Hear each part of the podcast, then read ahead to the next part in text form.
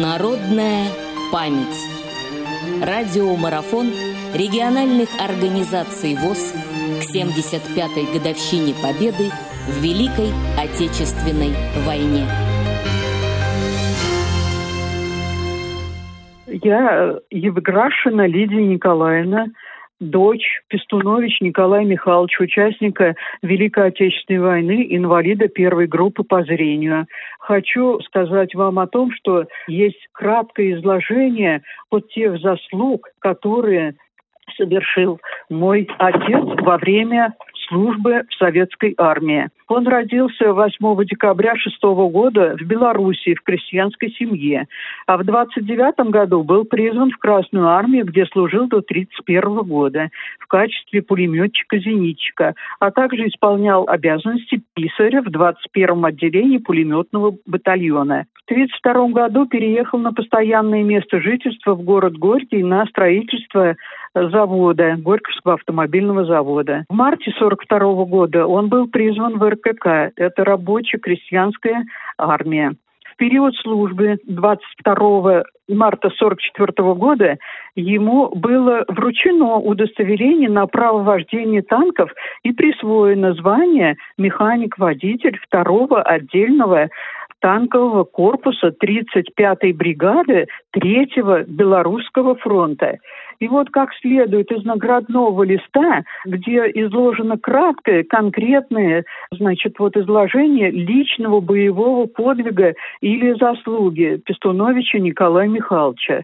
Он являлся участником неоднократных боев. При ведении наступательных боев в районе станции Лида танк его был подбит, но несмотря на сильный артиллерийский огонь противника, танк был отремонтирован, и экипаж снова вступает в бой.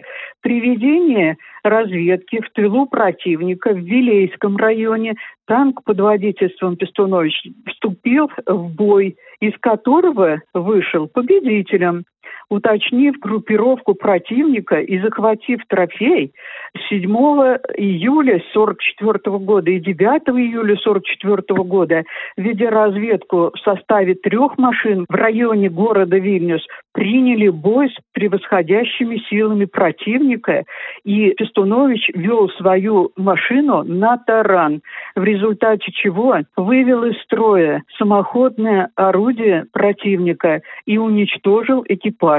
Но в данном бою машина была подбита, а сам он получил тяжелые ранения, ожоги лица, обеих рук, обеих глаз, но продолжал вести бой. И уже будучи в бессознательном состоянии, был эвакуирован в тыл. За боевые заслуги перед Отечеством Пистунович Николай Михайлович награжден орденом Отечественной войны второй степени и медалью за победу над Германией. Лечился Николай Михайлович в госпитале при офтальмологическом институте имени Гельмгольца в городе Москве, где ему был удален правый глаз, а в левом глазу осталось инородное тело, не подлежащее удалению.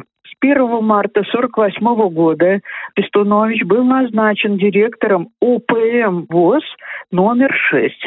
Именно при нем была назначена работа ткацкого цеха. Слепые инвалиды изготавливали металлическую сетку на ткацких станках, делали фильтры из капрона для нужд газа.